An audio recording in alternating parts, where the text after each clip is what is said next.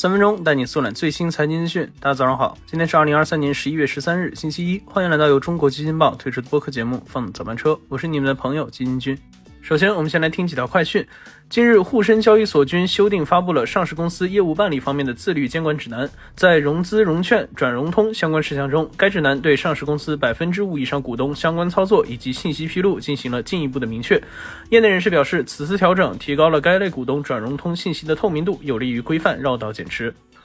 北京时间十一月十日凌晨，美国硅谷的初创公司 Human 发布了人工智能硬件产品 AI Pin。在产品发布介绍中，这款可穿戴的 AI 产品小得像一枚胸针，没有传统屏幕，完全依赖 AI 与人交互。据了解，该款产品目前售价为六百九十九美元。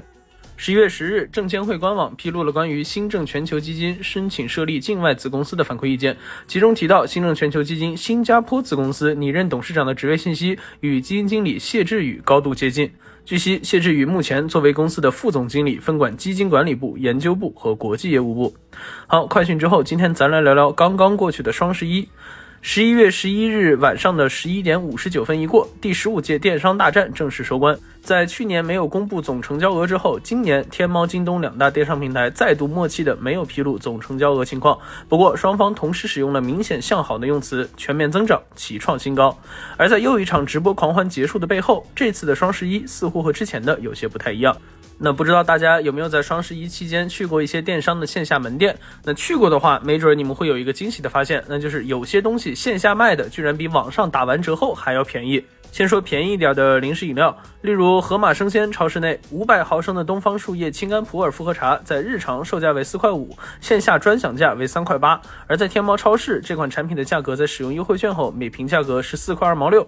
呃，还有六十九克的乐事泰餐风味薯片袋，在盒马日常售价为十四块八，线下专享价为七块五；而在天猫超市，这款产品的价格为十三块九，在京东自营价格为九块四毛二，也都要比线下贵很多。那不仅仅是便宜的商品，一些家具电器价格也出现了线下的价格倒悬。金军在这周末去了深圳某家居城，发现某款海尔的冰箱线下折扣后标价为七千四百九十九，在询问过店员后，最后其实可以拿到手里的价格是六千八百九十九。而同样一款冰箱在京东网店中打完折、凑完各种满减，也只能达到七千四百九十九，同样远远高于线下拿货价。而这样的线下价低于线上价的情况，在往年的双十一可并不多见。